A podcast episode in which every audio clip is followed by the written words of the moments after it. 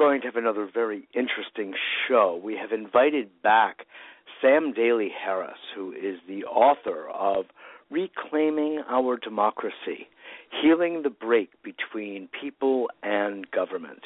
He is also the founder of Results, which is enjoying one of its anniversaries that has been around for decades at this point, making a difference in bringing about the healing of this rift that his book is about, and a lot of the work that Sam has been doing for a long time now to allow this government, to help this government actually be democratic and to have the voice of the people heard through the different means that government uh, opens up and allows in a democratic state.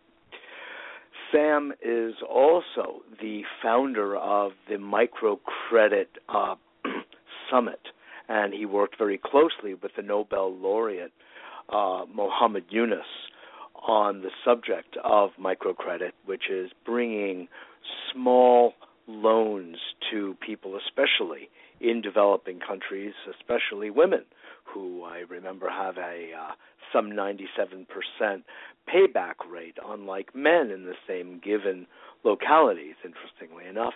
And as a result of this microcredit, uh, Dr. Yunus, through the Grameen Bank and with the work of Sam Daley-Harris and others, have been instrumental in helping to build local communities and economies.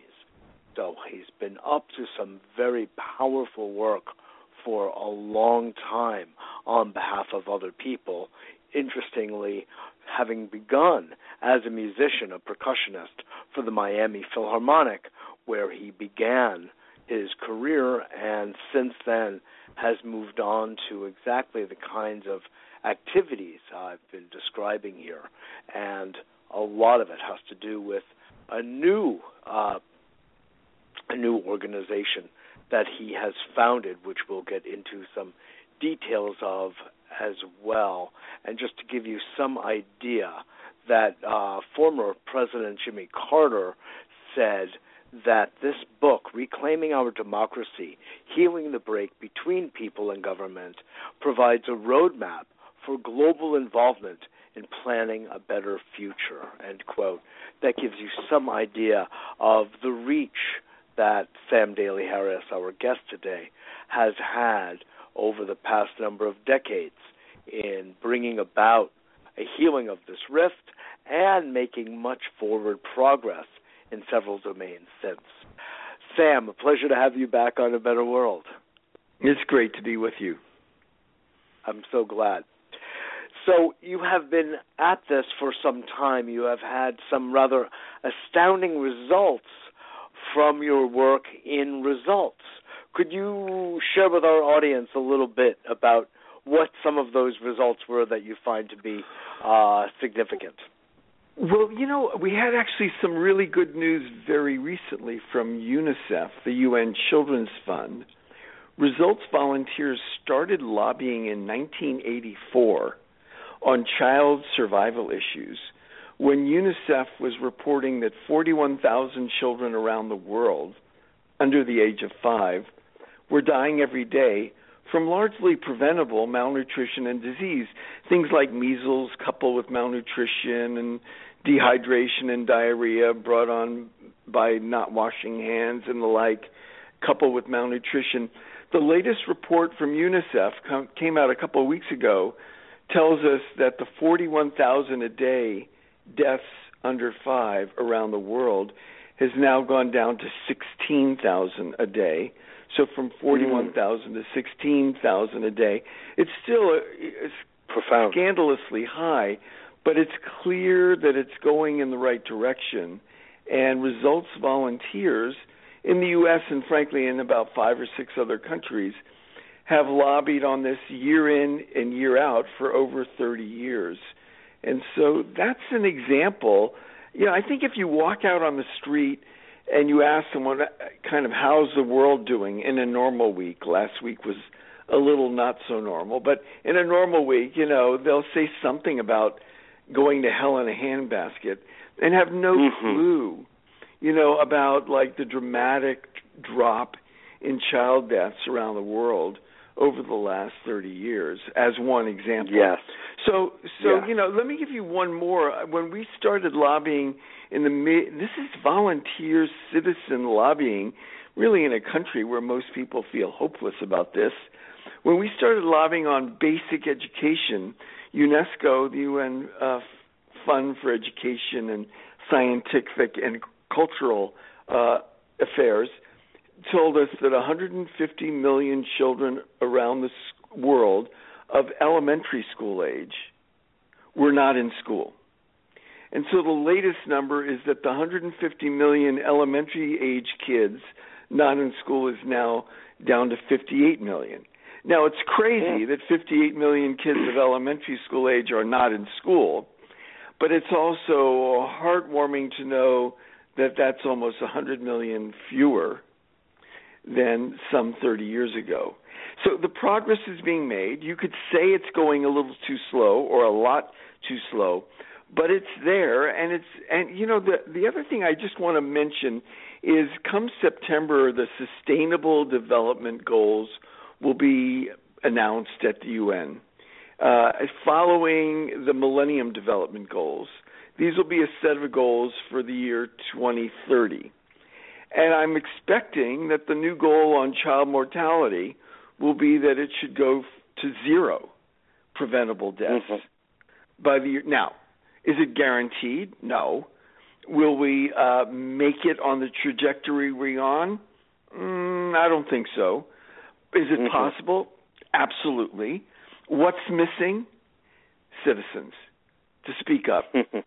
For what their, what mm-hmm. priorities are. If I could say one last thing, and because it ties in. Oh, I want you to say more main, than that, but I do want to deconstruct yeah, a few of things you well, brought one, up. I just Please, want to say one on. thing. The the main themes from the book are one, most people feel hopeless and cynical about making yes. a difference with their voices as citizens. I mean, I'm sad to say it, but it's true.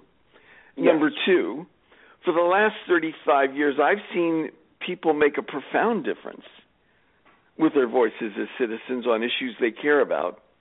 And number mm-hmm. three, which is the hard one, if you want to make a difference, you have to find an organization that gives you more than mouse clicks. An organ now nothing wrong with mouse clicks. I just don't say don't stop there.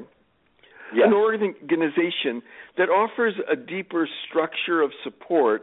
So you might say you walk in one foot tall as a citizen activist, and after some months, uh, you know, eventually you're walking out of the meetings and and the uh, the uh, the support three or four or five feet tall and growing yes. kind of thing. Yes. Because most organizations keep their members in kindergarten.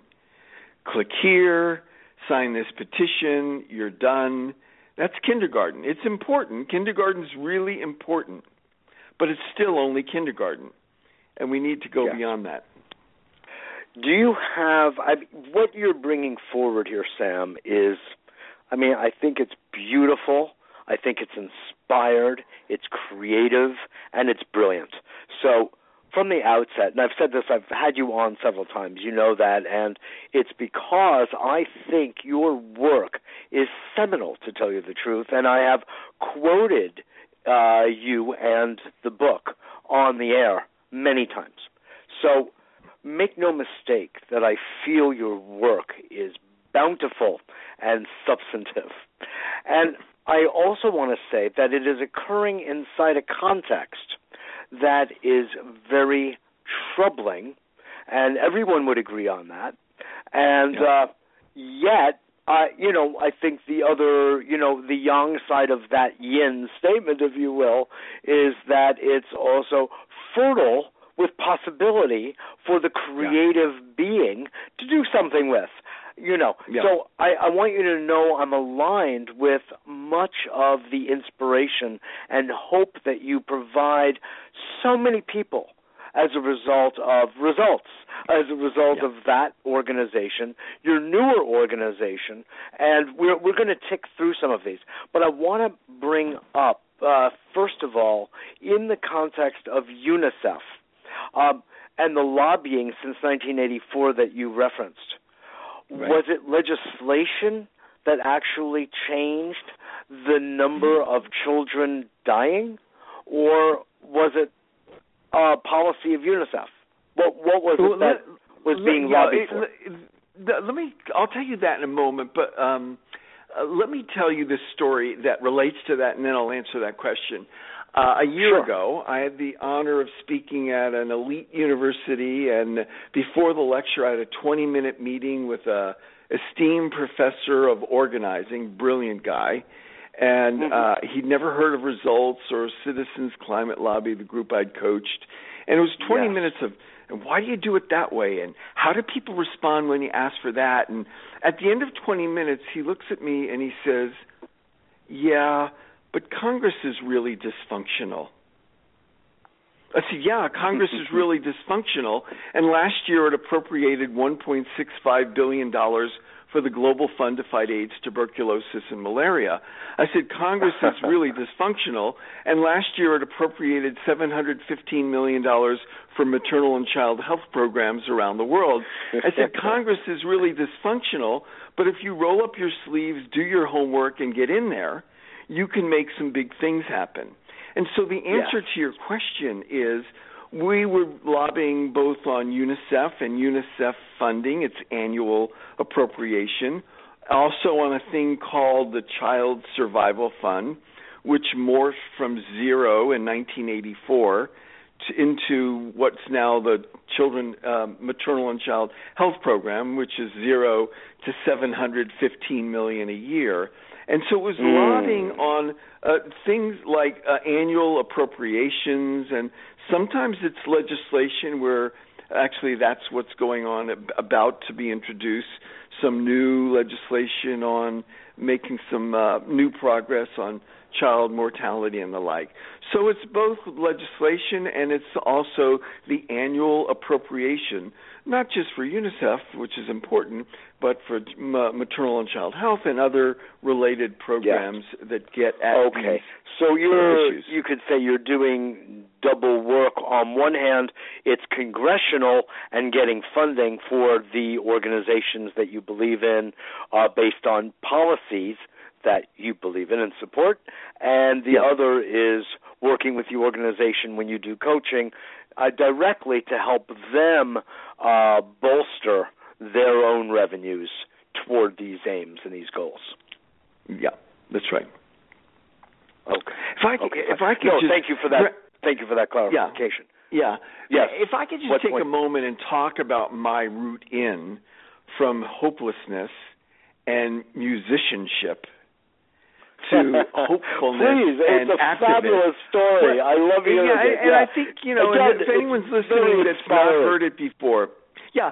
So I have a bachelor's degree and a master's degree in music, and I played percussion instruments in the Miami Philharmonic Orchestra for 12 years, and I taught high school music. And then uh, 35 years ago this year, I started Results, an anti-poverty lobby, and a lot of times it's like, what? What was that about? What was your motivation? And when I look back, there are a number of events that come to mind. And I graduated from high school in 1964, and at the ceremony, I played timpani in the orchestra, obviously. and the flute player came back before the ceremony and told me that a high school fraternity brother, a year younger, had died the day before in a tractor trailer accident in Georgia. It was her next door neighbor, so she knew before I did. Well, mm-hmm. I was 17, and when I was 17, I, I thought I had forever. I mean, mortality was an irrelevant concept. But during yes. the mourning period and the funeral, and I went with his younger brother after the funeral to collect my friend's report card from his homeroom teacher, it began to dawn on me that maybe I had 17 more months or years, and and and the questions of purpose came up. Why am I here? What am I here to do? Four years later, 1968, college graduation, Robert Kennedy's assassinated the night before. And it's another one of those what is this life? What is this death? Why am I here? What, what am I what does it all do? mean?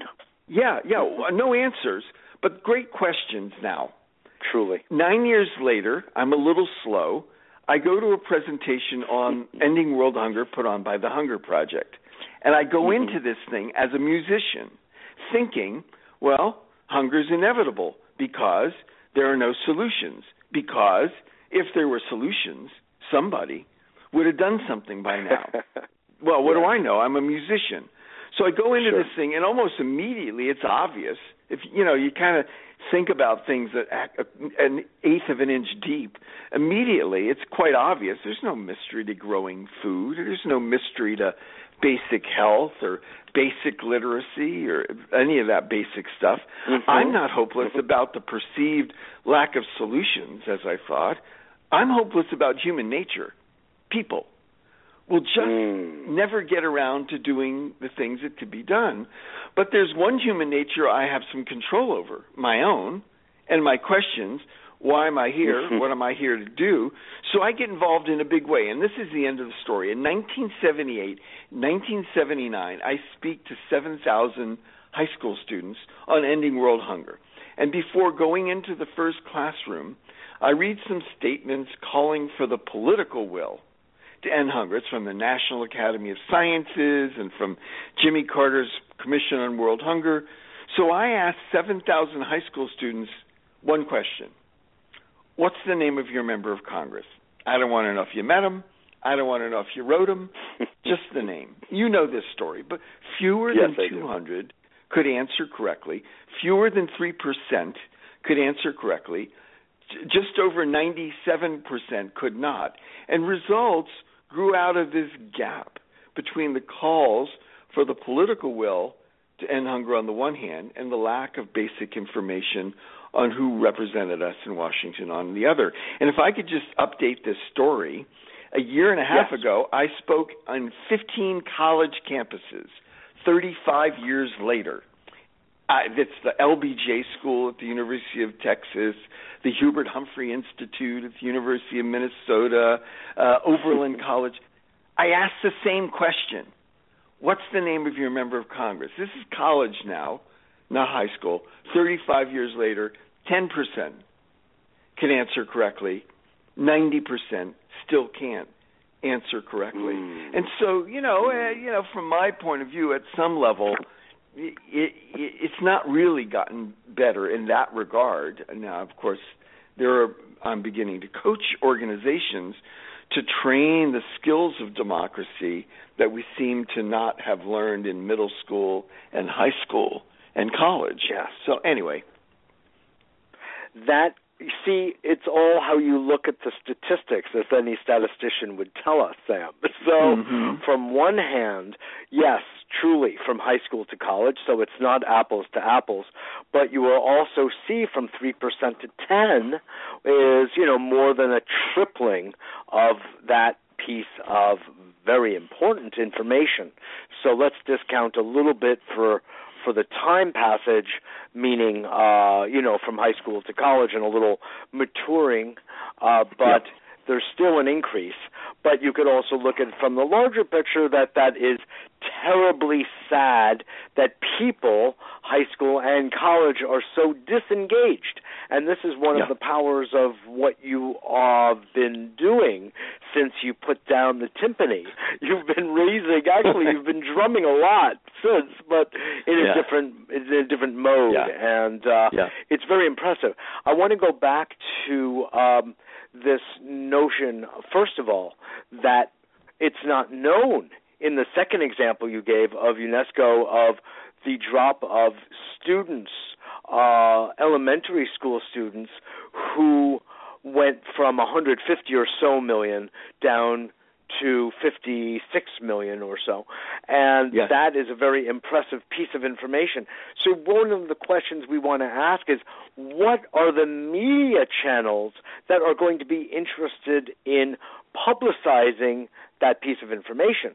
We know that we don't find that on the standard commercial conventional news right. channels that most people are plugged into unfortunately almost 24/7 but in reality on what you would call alternative news, alternative media, you will get that interest in that kind of information. You know, to wit, if you don't mind my saying, right. here at right. A Better World, and I welcome that information. So thank you for sharing.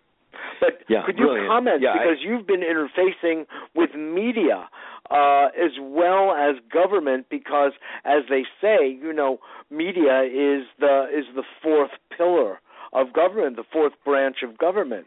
So, what could you, what should our audience know about this? Well, let me say it this way.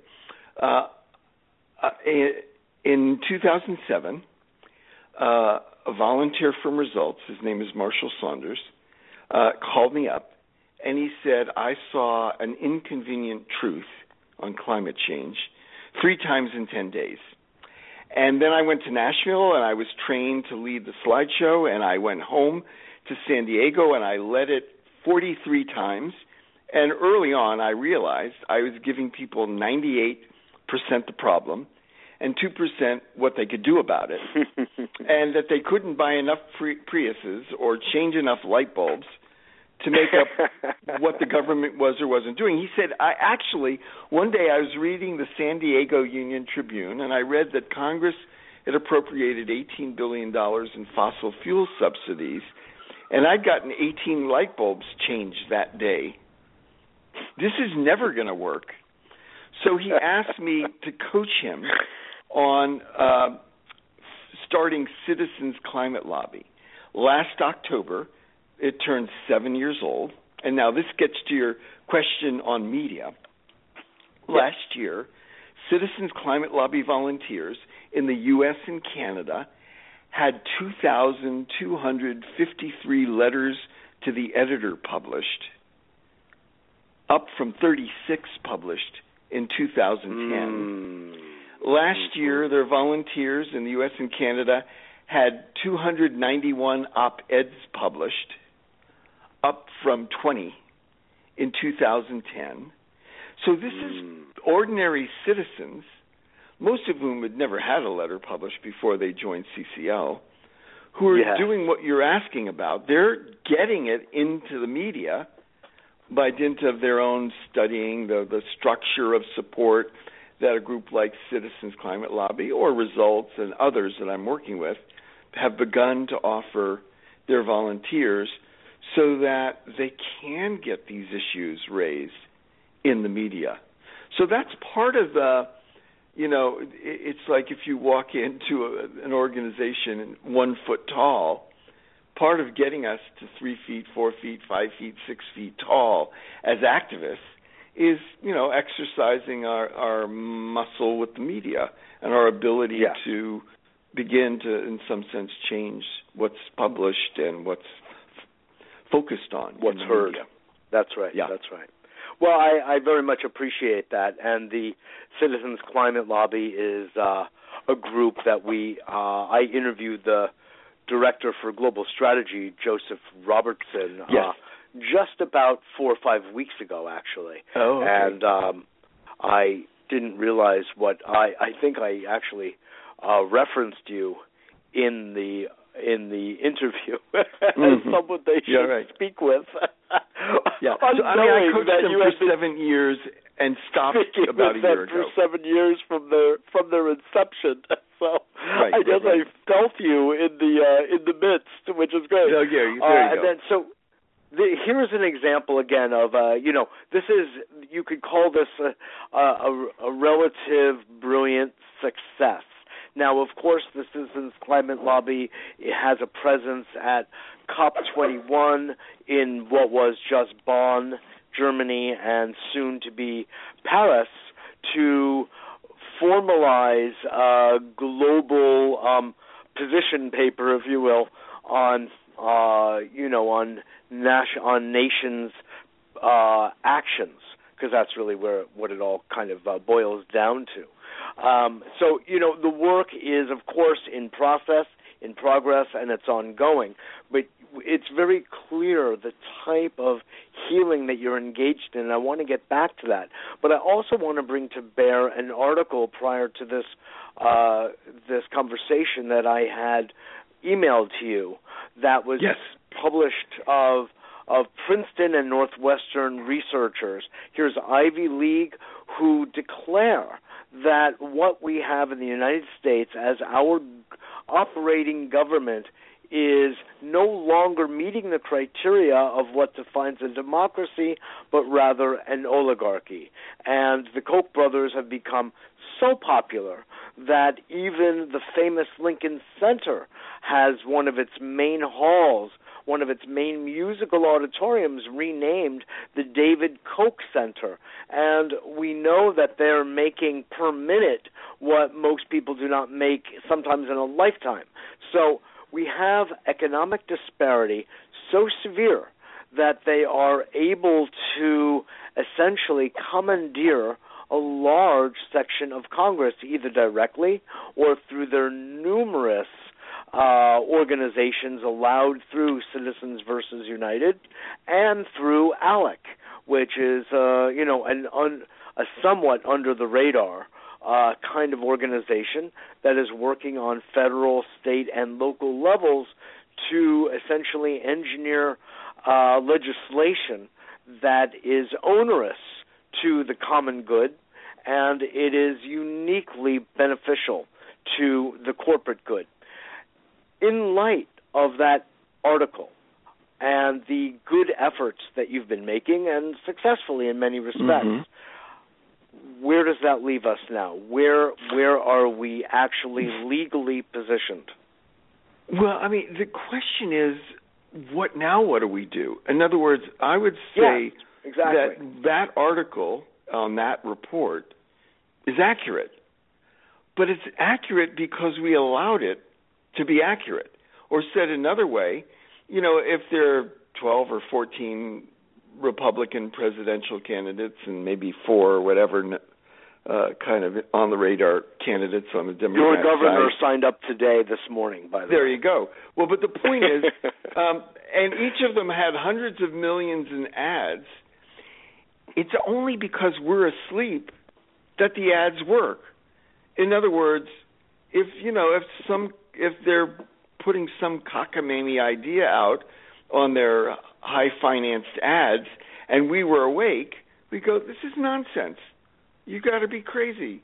This is not accurate. But because we're asleep, it works. And because we're asleep, um, you know, you can say that we have an oligarchy, not a democracy. And who's going to turn that around? Who's going to change that?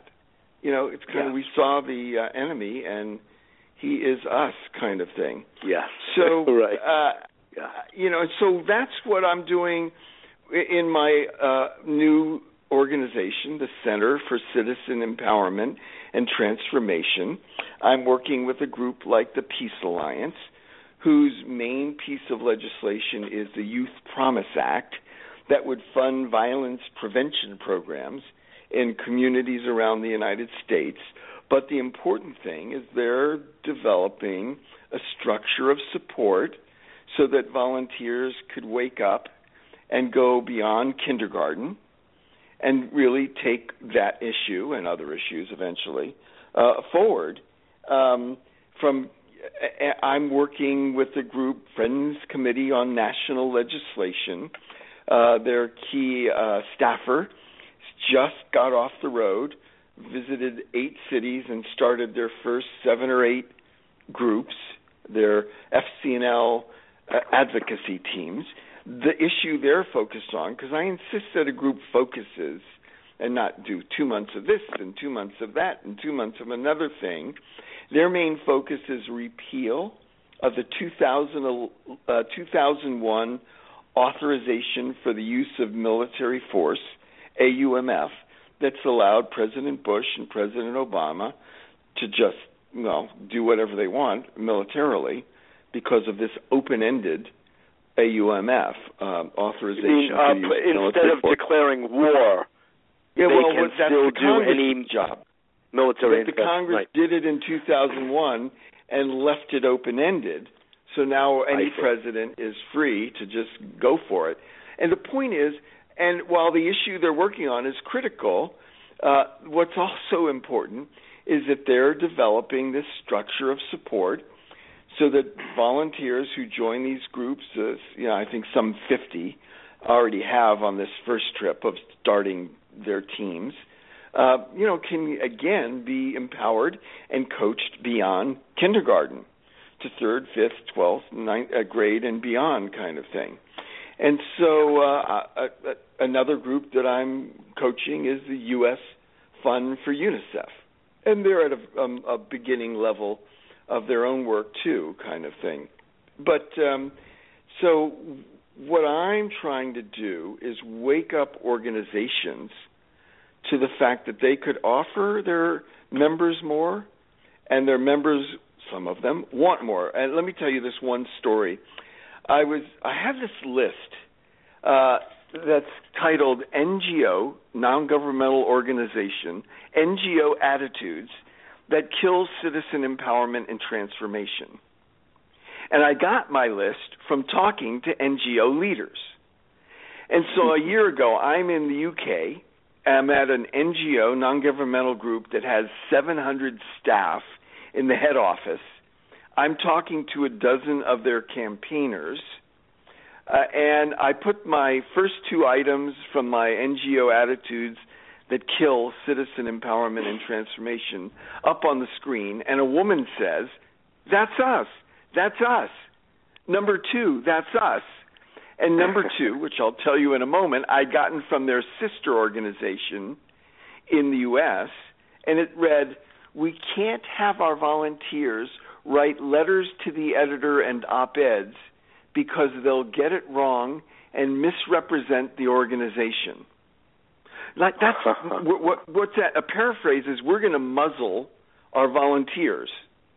Yeah. So I said to, I said to the person who said this to me, I said, well, yeah, if you give them a kindergarten curriculum and then you ask them to write a letter to the editor, they'll get it wrong and misrepresent the organization.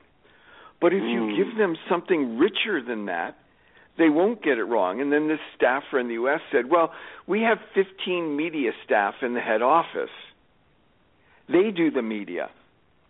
I said, Sure. They do the New York Times, Wall Street Journal, Washington Post, USA Today, but who's doing the Salt Lake Tribune or the Miami Herald where Congress is? Nobody's mm-hmm. doing that. And that's where the volunteers would come, come, in. So it's uh, it's almost I had the honor of meeting Hedrick Smith recently, the New York Times journalist and editor from sure. years ago and he has yes. a book out a couple of years ago called Who Stole the American Dream. And this links to your question about that Princeton Northwestern uh, study. Uh, in his book, Hedrick Smith talks about Lewis Powell, the uh, the Supreme Court justice, and that two months. And Lewis Powell was a corporate lawyer. He was a lawyer for tobacco companies, etc. And Lewis Powell, two months before Nixon nominated him to the Supreme Court, uh, wrote a memo, uh, a memorandum, some call it a manifesto, that he sent to uh, the uh, Chamber of Commerce. And basically, it was oversimplified. It said, you know, corporations are getting clobbered by uh, movements of Ralph Nader on, on uh, consumer issues and by uh, the women's movement and by uh, other movements, and corporations need to up their game. They need to have lobbyists in D.C. and they need to have think tanks and they need to have uh, a, a, a bigger voice and presence on campuses and so in this memo from 1971, he's kind of, how do I say, you know, bolstering corporations to get involved. And now what I just said to you, I've got these NGO attitudes that kill citizen empowerment and transformation, which are urging their members to get quiet, in a sense. And so my Center for Citizen Empowerment and Transformation is really about waking up NGOs to how they can empower and wake up their own members. Understood. Understood. Yeah. You are listening to A Better World with Mitchell J. Rabin. We are on every Wednesday at 6 p.m. and occasionally throughout the week at different times, such as this. We are speaking today to the author of Reclaiming Our Democracy Healing the Break Between People and Government, Sam Daley-Harris. Sam is also the founder of Results going back to 1980 and is the more recent founder of a new organization called the Center for Citizen Empowerment and Transformation which is a lot of what we're discussing right now. If you do not yet receive our weekly free newsletter, a Better World newsletter, please go to our website, www.abetterworld.tv. That's a abetterworld.tv and sign up for it. It's illuminating. It lists the different shows we have on every week. Uh, a Better World Television on Mondays at 7 p.m. in Manhattan. Also online, it's uh, webcast simulcast, and of course, A Better World Radio every Wednesday at 6 p.m. Eastern Daylight Time. So please be sure to join our A Better World family. This is the kind of information we love to share. A very, actually, broad swath of information, because from a larger synthetic and holistic point of view, you can see how all of the threads tie together to form really what should be a very beautiful tapestry. So, Sam, you are very much part of that tapestry, and I really, really admire what you're doing and what you've been doing for a long time. I never heard you play music, but I have a feeling that it is as uh, impressive as what you've been making music about in uh, the world of politics, and more than anything, standing up for a uh, staunch advocate of the human spirit and possibility, because that's the uh, the theme I see running through all of your work, including right up to the Center for Citizen Empowerment and Transformation. I'd like to uh, ask you to utilize uh, what you teach because there's a system in place that is, first of all, you orient people very much. It should be said to all of you audience members that from the problem to the solution. It's like a doctor who just keeps talking about all of the details of the cancer and all the different little uh, places the nodules have spread and have taken shape, and not talk about how to free the body of all of them. And you have really very appropriately um, and very elegantly, if I may say, moved us from overemphasis on the problem and much more emphasis on the solution, and for which you know many of us are are deeply grateful, and why you are such a good candidate for our show here at a Better World. I'd like to ask you. I'd like to pose this and see how you would uh, answer this. Currently, we are facing what I feel to be um, a foreboding piece of legislation tied in with another one which has already passed Congress, both House and Senate. That's fast track. And that is the foreshadowing and being uh, voted on, was being voted on in light of the upcoming uh, Trans Pacific Partnership and actually a couple of other similar types of what are called uh, inappropriately trade agreements, sort of like NAFTA and CAFTA and the rest of those. Uh, this would change life here in the United States rather significantly, if gradually. Uh, we don't know if it would be gradual or not, but the law would state that uh, a sovereign judicial global body, essentially, of corporately selected uh, lawyers would have jurisdiction over all of our our entire judiciary branch on all levels, state, local, and federal. Uh, it's a daunting uh, agreement, and many are fighting it tooth and nail, and many are going for it. it's one of the few times you'll see Obama and the Republicans getting along. It's a very interesting, um, unholy alliance from my point of view. But what I'd like to hear you say, and I've done a number of shows, so my audience is pretty well tuned in and boned up on on the specifics of the partnership. Could you give us an idea of how you coach people who are part of an organization, and there are many that are vehemently opposing both Fast Track and as including Ralph Nader's organizations and the um, subsequent TPP. What would you advise organizations to do to step by step have their voice heard in a meaningful and effective way? Well, if I could just say this first and then go to that more directly, um, I would urge them to check into some of the groups I've worked with and see what they're doing. Uh, I'm going to give you an example of what, they're doing. But results.org is uh, focused on global and domestic poverty. Results saw the TPP as such a negative on things like um, medicines in poor countries generic yes. medicines that actually it you could say looked away from its focus on poverty issues to do some mostly mouse click stuff on uh, TPP against it, basically. But mm-hmm. uh, citizensclimatelobby.org will get people there. The Peace peacealliance.org will get people there. FCNL, that's Friends Committee on National Legislation.org, will get people there.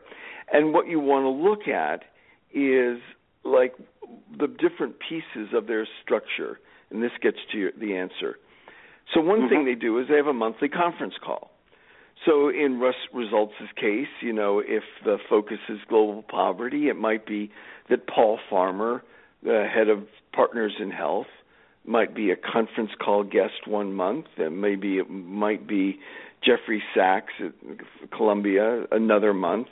And so all around the country, there are volunteers in groups of four and six and eight and ten uh, in their own city uh, on the phone together with people all around the country. I mean, I'm guessing CCL has well over a thousand every month on their monthly conference call. So one mm-hmm. of the mm-hmm. pieces is most groups, if they do a conference call or webinar, it's pretty wonky and pretty boring, and it's pretty mm-hmm. bump on a log kind of thing. Uh, that that you just listen and there's no time for questions. We ran out of time, and you really want to engage people. So another piece of that conference call, which kind of gets to your question, like what's some of the methodologies. Another part of the call is what we call grassroots victories shared on the call. But you don't share it from the victory. Oh, we met with our member of Congress yesterday. It was a blast. We can't wait to do it again. You don't start there. You start from the struggle. Uh, it took us 11 phone calls to get this appointment. I mean, we almost gave up, actually. And then we finally mm. got something. We had to meet with the district director first.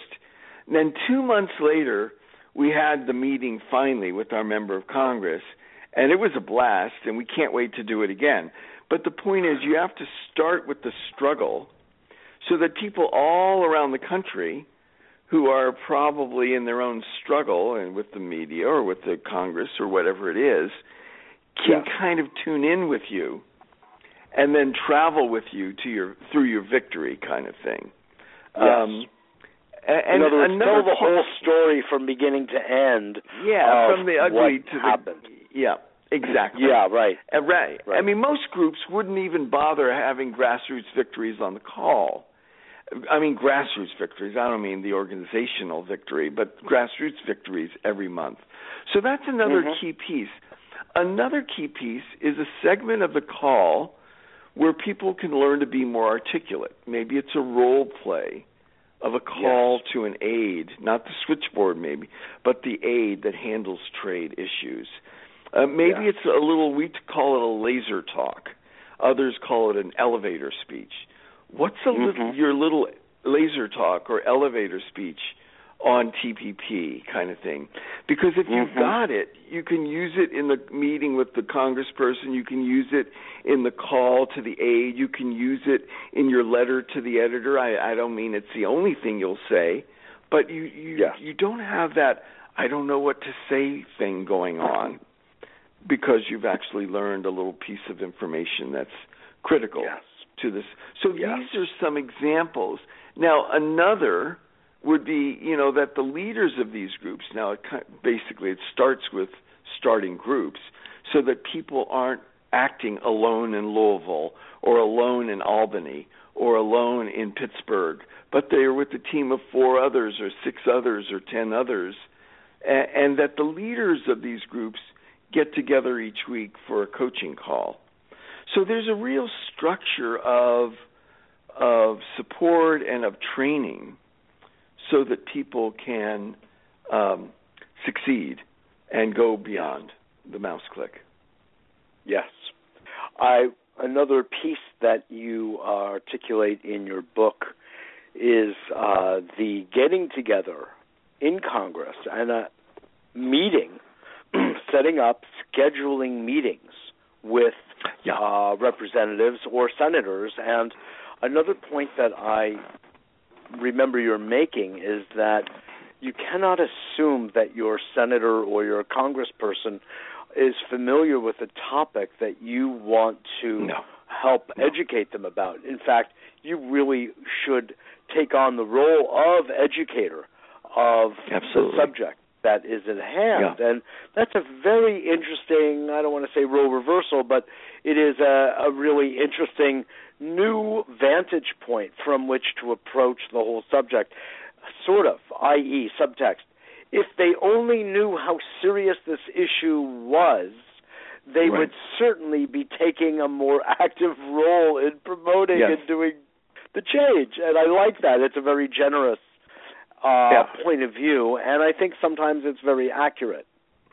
Um, so I appreciate that. And so, in other words, the whole point is you're really making a call to people to stand up as citizens and activate that incredibly important role, as Thomas Jefferson Yeah. said. The the the price of freedom is eternal vigilance, and this Yeah. you could say, Sam, that you're beckoning us toward is Yeah. something in the domain of eternal vigilance.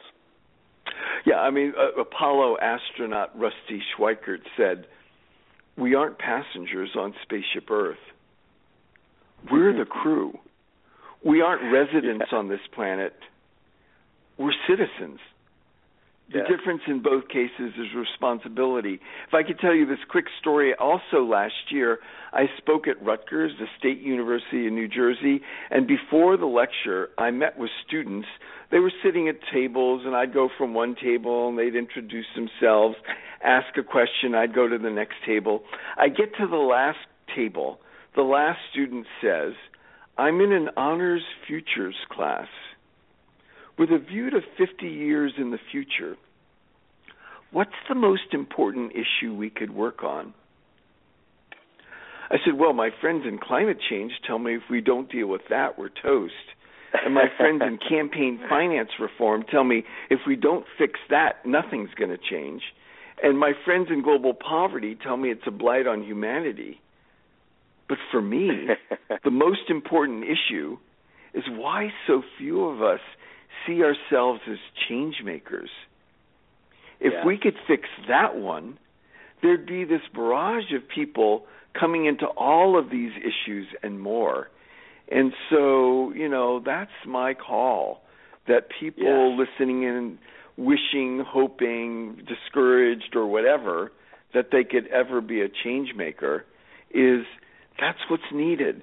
And then you Yes. maybe you're going to go group shopping and you'll maybe you'll shop at Citizens Climate Lobby or Results or you'll shop at Friends Committee or you'll sh- you know shop at the Peace Alliance.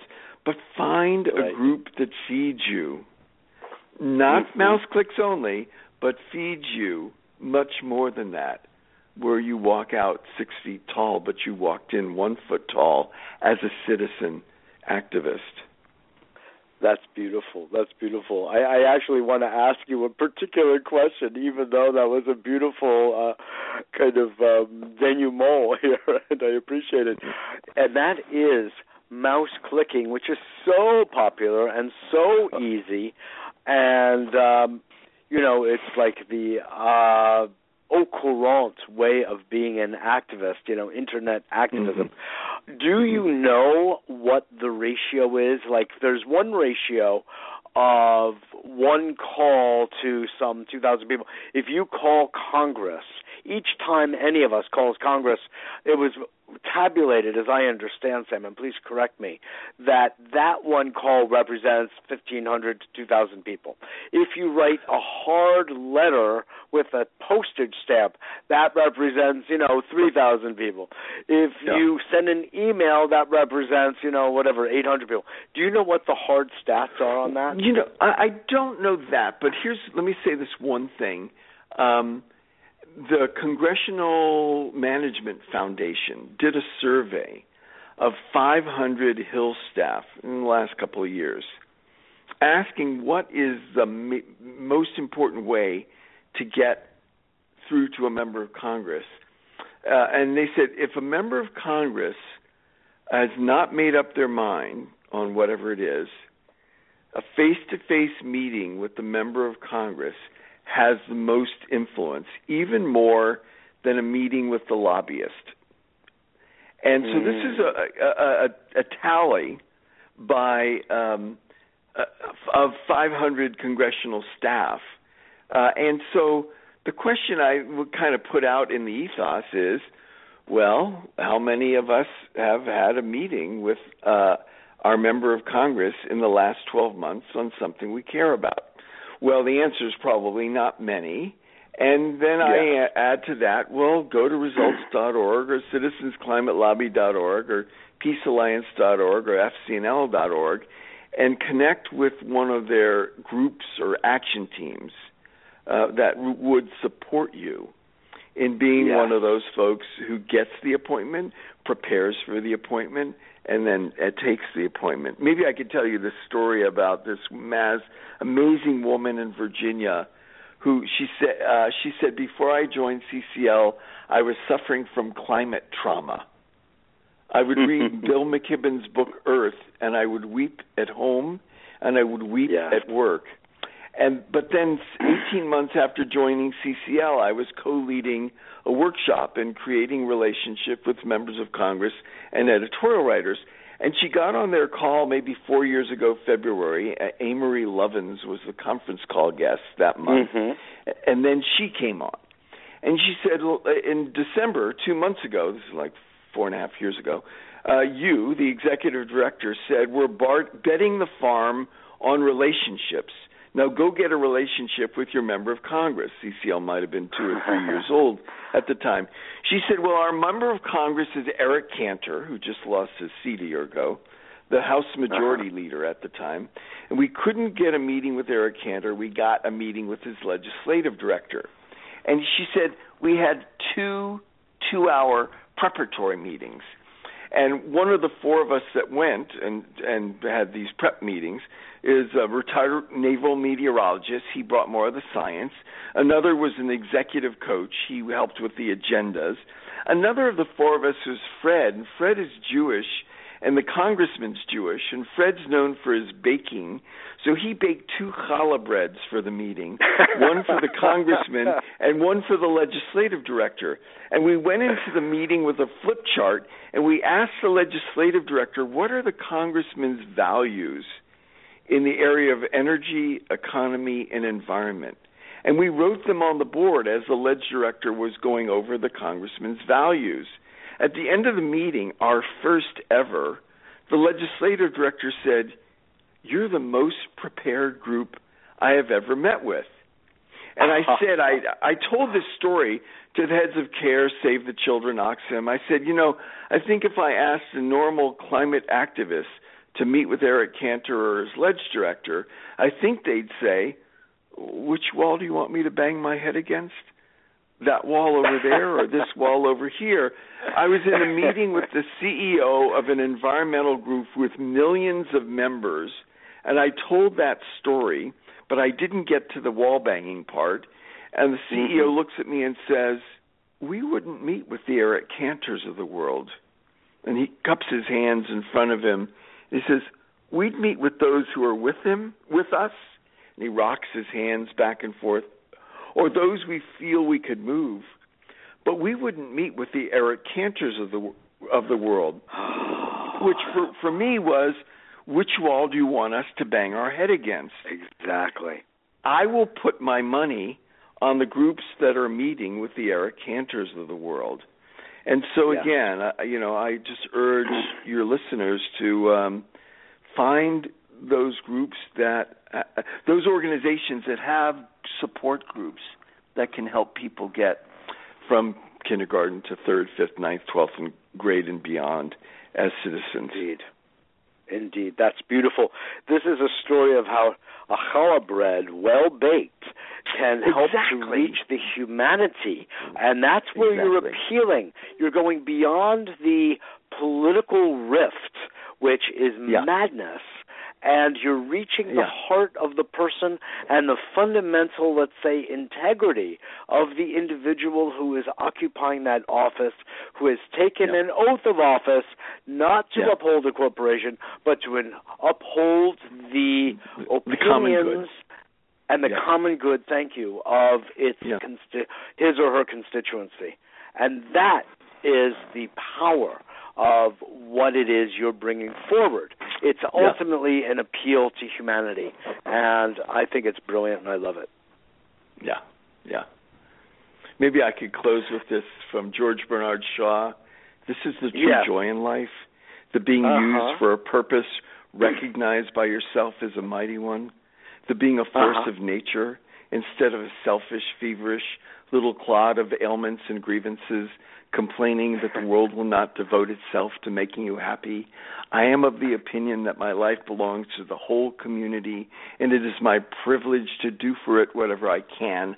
I want to be thoroughly used up when I die, for the harder I work, the more I live. Life is no brief candle to me. It is a sort of splendid torch which I've got hold of for the moment, and I want to make it burn as brightly as possible before handing it on to future generations. Do you know you know that quote? No, I've never heard it in full like that. Yeah, this is the That true joy in life. Awesome. Yeah. That is awesome. Sam Daley-Harris, I thank you so much for your good work and uh, for coming on to a better world with me again today and uh, sharing your vision and your experience that backs up that vision uh, as well as you have. I just want to continue to support the work you do. You know, here at A Better World and in our community, I often encourage people to, as they uh, budget time for meals every day and exercise and work for their livelihood, to budget time for leading their country and being citizens that are engaged daily in the work of their government on local, state, federal, whatever they feel drawn to, but to be paying attention to all these domains because it is our obligation and responsibility as it is to the health of our body, to the health of our nation. And I'm I'm rather pedantic about it and uh, perhaps Yeah. stubborn and persistent at making this point over and over again. But I really Yeah. feel that it should be part of the daily diet. Right. And, And, don't do it alone. much in Find alliance groups with what you're empower saying. you. Thanks. I'm sorry? Yeah, just don't do it alone. Find groups that will empower you and do it exactly. Exactly. Yeah. And you've helped to provide that and we have a nice community here at A Better World and I'm to this show will help to uh ring those bells. So thank you again Sam for all that you're doing and I'll talk to you again soon. Thank you. Absolutely. Wow, I hope you got as much out of that as I did. That is Sam Daley-Harris, the author of Reclaiming Our Democracy, Healing the Break Between People and Government.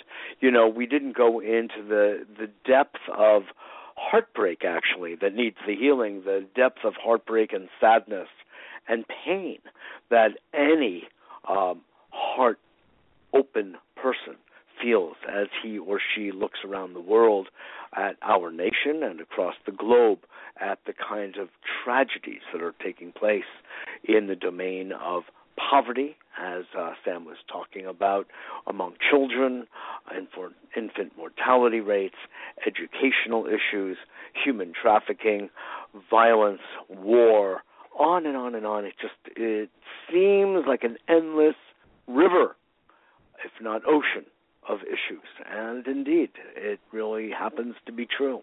And it is happening because we, as Sam well put it, allow it to happen.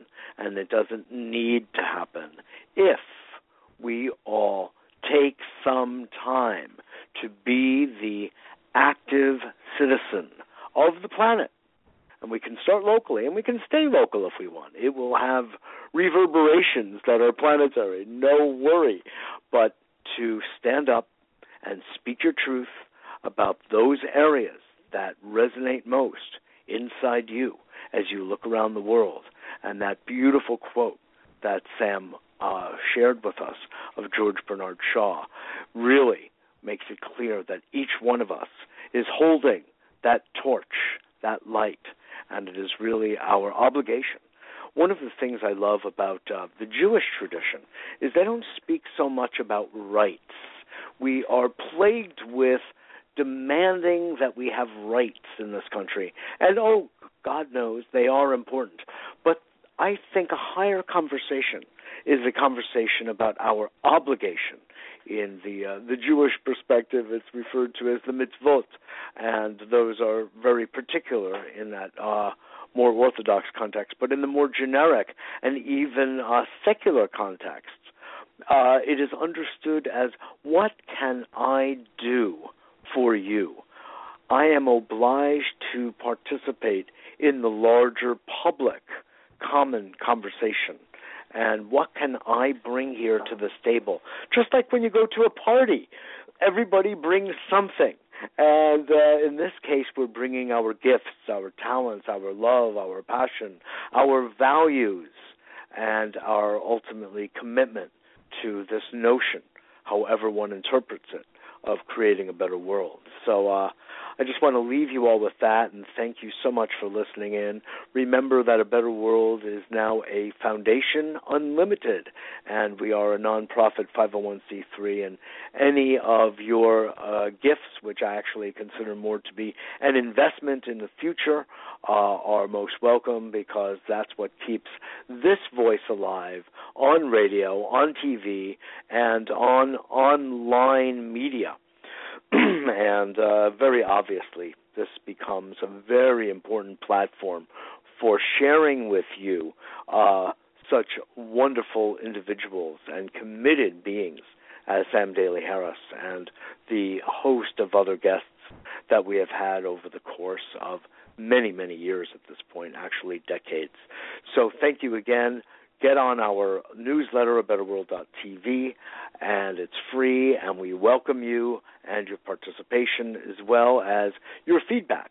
MJR at abetterworld.net is the email address to which to send your feedback, which is always appreciated and helps me shape better shows. So thank you again, and I look forward to seeing you all next week.